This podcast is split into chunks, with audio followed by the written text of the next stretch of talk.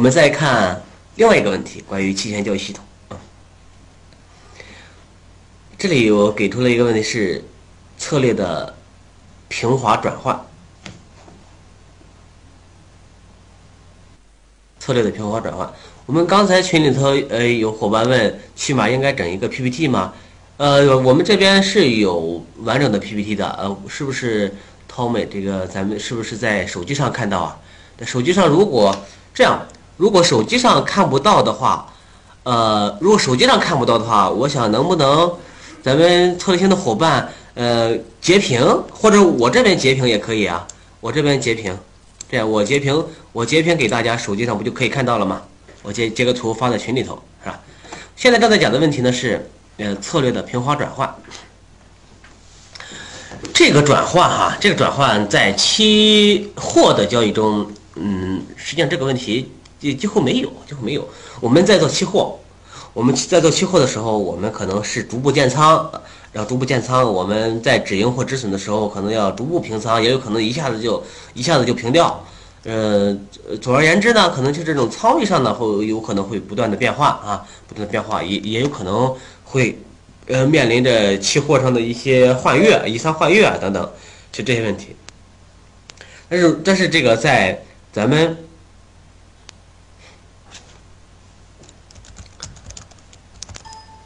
呃，但是咱们在期权中啊，在期权中啊，这个策略的平滑转换是一个一定要重视的一个技巧、一个优势，这是一个系统性的训练啊。刚才给大家提到了这个咱们，呃。期权策略很多，对不对？然后每实际上哈，实际上实际上，呃，策略和策略之间往往是有相关性的，往往是有相关性的。我举一个例子，我举个例子，就比如说你是买入一个平值的看涨期权，买入一个平值的看涨期权，然后你持有一段时间，然后对不对？然后，呃，如果在如果在这个头寸之上，你再卖出一个。呃，相同到期日的，但是是一个执行执行价格执行价格更高的看涨期权，也就是说，呃虚虚值的一个再卖出一个虚值的看涨期权的话，那么你就构成了一个牛市看涨期权价差，就构成了一种价差策略啊，这算是一种组合策略。这个策略给你带来的好处就是你可能相对节省了成本了啊，就会节省了一呃节省了成本了。然后呢，一个坏处就是你的。呃，向上收益的空间可能又被截断了，就截断了，截被截断了。呃，总而言之哈，总而言之，咱们这个策略和策略之间的这个转化哈，呃，是咱们嗯在期权的交易中，嗯，一定要重视的一一个几个技巧，嗯。呃，咱们标的物的行情啊，呃，标的物的行情，它肯定是随着时间演进的，对不对？随着时间演进，嗯，这个它有这个标的物的行情，有可能是和咱们咱们演进和咱们预判的一样啊，节奏感一样，也有可能不太一致，也也有可能也有可能不太一致。那么，那么，那等这过了一段时间内啊，等过了一段时间。嗯，我们这一些期权策略呢，确实是要做一些调整的。我举个再再举一个例子，就比如说，呃，就比如说豆粕期货啊，假如说从你买入了执行价格为两千的，呃，为两千的呃看涨期权啊，看涨期权，然后上涨了，上涨了，呃，比如说上涨到三千了啊，上涨上涨了三千了，那么这个时候你该怎么办呢？你该怎么办呢？你是 你是要平掉呢，还是该还是该该怎么样呢？还还还是该怎么样呢？呃，再给大家举一个举个例子哈，就是要举个什么例子呢？就是呃，举一个嗯，举一个举一个避险的例子吧，举一个避险的例子，呃。呃，就比如说啊，就就比如说，呃，就比如说你的一个呃豆粕期货的多头，然后呃从假假如说从两千八涨到两千九，然后上涨了，上涨之后呢，你面临着它有一个阶段性的呃回调，你预判它有可能有个阶段性的回回调。那么在这种回调的过程中，啊，在这种回调的过程中，你你可能你的仓位，你的你的多头的持仓不想不想平掉，你认为因为它你可能认为它回调之后呢，你可能会继续的有认认为它会继续上涨，或者是呢是因为你的持仓很大，你想你想你是大鳄，呃，你想平都平不掉，你你平了自己杀自己，那么这个时候呢，你的你 你是是可以做呃。呃，做一些在面临它有这个回调的风险的时候，去买入看跌期权的，去买入看跌期权。然后真的，比如真的它真的临时回落了，回调了，那你回落到回落到认为你你认为回调结束的时候，你甚至再把呃，甚至再把这个看跌期权，呃呃，再再再平掉，再平掉。如果那个时候呢，你如果你认为这个是是在平调的，如果感觉平调还不够的话，你甚至可以去卖出更多的看跌期权。而总而言之哈，这个呃策略的平滑转化哈，呃举一个例子，呃举一个比喻，就是就是呃如果熟练用的话，有可能就像跟着这个跟着这咱们标的物的呃行情的节奏。像就像打太极一样那么平滑，啊，我只是现在给这里呃大家举这么一个例子啊，这一点呢应该是咱们做在做期货的交易系统中啊也是不太一样的地方啊。呃，再给大家抛一个问题，抛一个问题是 入场和出场，对，呃，入场和出场。呃，入场出场呢，肯定这咱们那个有很多，有很多的这个条件啊，很多条件。呃，期货中啊，期货中咱们有的就是凭基本面的条件，然后再做，甚至在做技术分析的一些什么形态呀、啊形态呀、K 线组合呀等等啊，嗯，指标啊，去这些作为入场。然后呢，出场的好多也是也也是从价格呀。然后呃呃等等等等啊，就是这就这些常见的这些条件去做吧。然后这里边啊，嗯，也给大家抛出的一个问题啊，就是就是我们入场和出场的条件呢，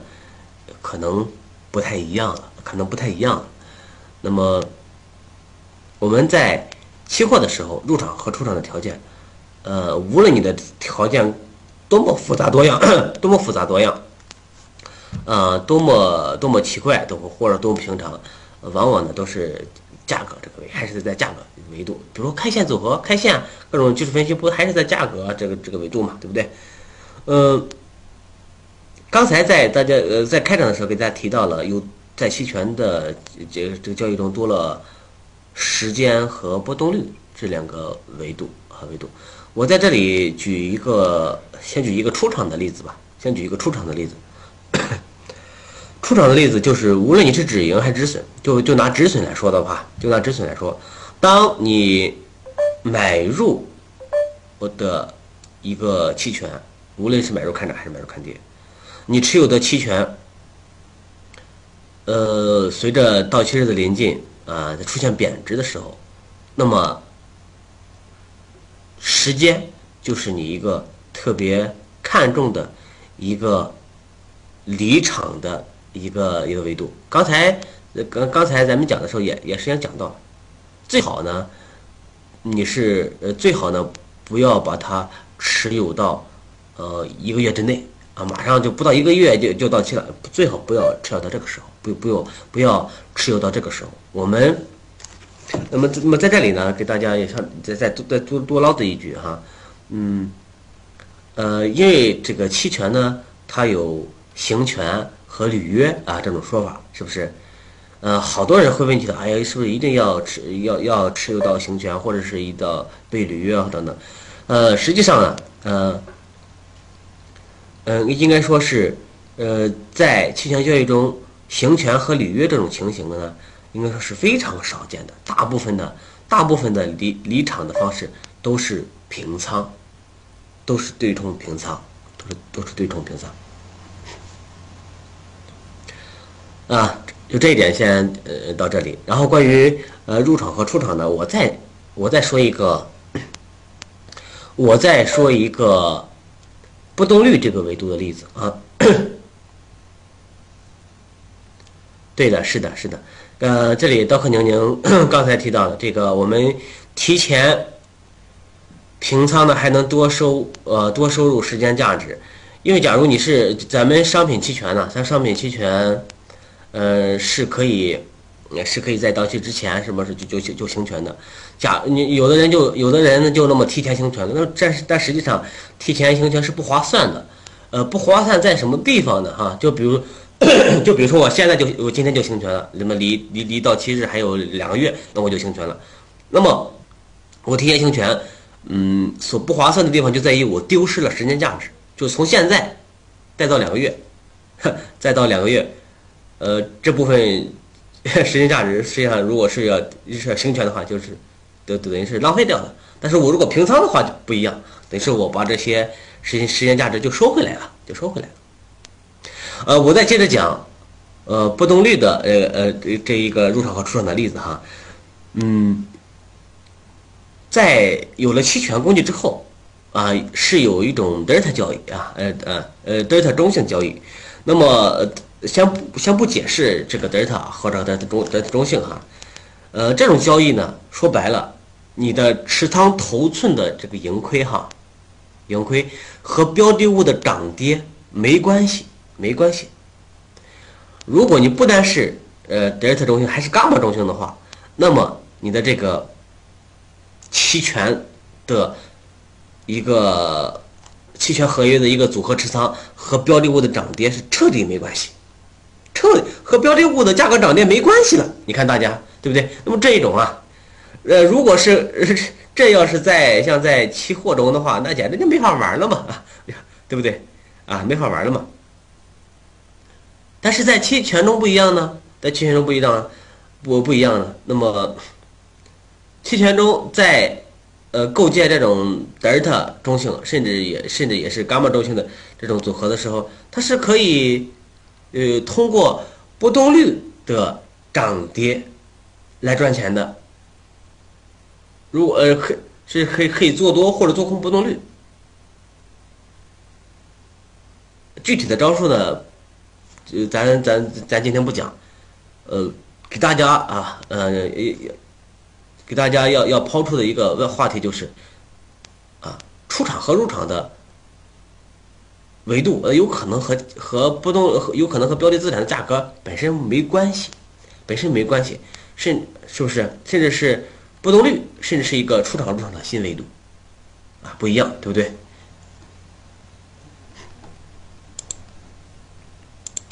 我们再来呀，我们再来看呃下一句话啊，下一句话就是加仓和减仓。这里呢，呃，这里呢只是给给大家把这个疑问抛出来啊。同样呢，嗯，那不可能去做这个过多的一个细节上的讲述哈。呃，这一个主要是就是给大家抛问题。举一个加仓的例子啊，加仓的例子，我们在做期货呃交易中，无论你做多还是还还是做空，我们我们在做加仓的话，实际上就是。拉高，呃呃，实验实验就是拉平一个均价。就比如说，我们要要要逢低做多啊，逢低做多，左侧建仓的时候，啊，那就是，那就是，呃，起到一个拉低均价的作用啊，拉低均拉低均价的作用。啊，对呀，那个咱们群里头有 Doc 和呃，应该是叫读 Doc 吧，还有 Doc 宁宁。呃，谢谢大家哈，谢谢大家。呃呃，因为这个刀客宁宁呢，也也是我我的一个我的好朋友，然后他呢，呃，也读过我我的书，所以说他可能是在我们讲的时候呢，他也蛮有体会，所以呢，呃，配合着我的这个节奏呢，给呃在大姐在群里头给大家发一下这个呃发一下这个呃一些一些呃书上的一些经验哈，也谢谢大家，谢谢大家，大家 不要什么哈，呃继我们继续讲这个问题哈，嗯，我们在做期权，呃不，我们在做期货这种加仓的时候啊，我们拉低的是一种均价，你看均价均价这里的均指的是价格上的平均，对吧？那那么在这里给大家一个问，嗯，抛大家一个问题，就是我们在期权中该怎么样去加仓或减仓呢？去加仓或减仓呢？实际上，实际上呢，呃，我个人我个人有一个啊说法，一个判断哈，就是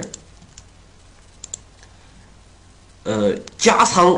这种套路这种玩法，我们在期权交易中。呃，基本不管用，基本不管用。如果去你贸然的把这种套路去从期货中照搬过来的话，有可能会吃大亏，有可能会吃大亏。比如说啊，比如说咱们，呃，咱们买入了一个看涨期权啊，那就就比如说买入了一个平值的看涨期权，然后，就比如说呃，还有。呃，三三个月啊，呃，什么到到期的看涨期权，然后，然后比如说你有浮亏了或者浮盈了，然后过一段时间你想你想去加仓，你想去加仓，比如过了一个一个月你又想加仓或者浮亏加仓什么的，在在如果当你浮亏加仓等等这种时候，你要你要问自己一个问题：你加仓带来了什么？带来了什么一个平均的效果吗？呃，恐怕呃不不一定，恐怕不是这个样子的，啊，恐怕不是这个样子的。我们当两笔啊，比如两笔交易去，我们去加仓这种思路去做的时候，做的话，首先来说，只在一个维度上，那么只在一个维度上去去加仓，什么对不对？那么，当你期权加仓的时候，比如说你两千八买入啊，两千八的时候你买入了平时的看跌看涨期权，然后跌到跌到，比如跌到两千七了，你再买入两两千七的执行价格两千七的看涨期权，然后呢又跌到呃两千六了，你就你再买入执行价格两千六的看涨期权。那么在这种情况下，你这样去呃加这种看涨期权。呃，加这种这加这种看呃看涨期权，你尽管说可以，但是呢，实际上它不能用加仓这种提法，而且呢，而且呢，随着随着这种时间的临近的哈，呃，就这种这种时间的流逝哈，这里边实际上完全完全达不到一个所谓的。拉啊拉低什么均价这种效果就不存在这个概念，不存在概念，因为随着你行情的行情的演进，另外两个维度有可能会发生大的已已然发生大的变化了。比如说时间已经流逝殆尽了，时间已经已经流逝殆尽了，或者说波动率已经处于很高的位置了，那你再再去买入或什么的，已经显然不合适了。这个时候，你如果是在盲目的在凭借什么呃执行价格，在凭借什么不凭借什么呃标的标的物的一个价格低了，然后你再加哦，简直会吃大亏，简直会会简直会吃大亏。同样道理，减仓也是也是这样子的。同样的道理，减仓也是这样子的。我们我们我们有时候在期权，我们比如说还是说我们有了期权的买入持仓，买入持仓。我们什么时候减仓呢？那么有可能，有可能我们减仓的标准并不是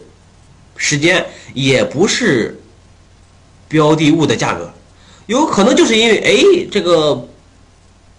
我买入了，然后呢，呃，标这这个这个隐含波动率啊，隐含波动率升高，导致呃这整个价格已经起来了，我已经获利了。隐含波动率已经已经又大又又到它的上沿了，那么这个时候该平就平仓啊，呃不该减呃也该减仓就减仓啊，不管不用特别考虑考虑特别的维度，所以说在加仓减仓的时候一定要注意，我们的标准完全不一样，一定不能仅看一个维度，这样绝对会吃大亏。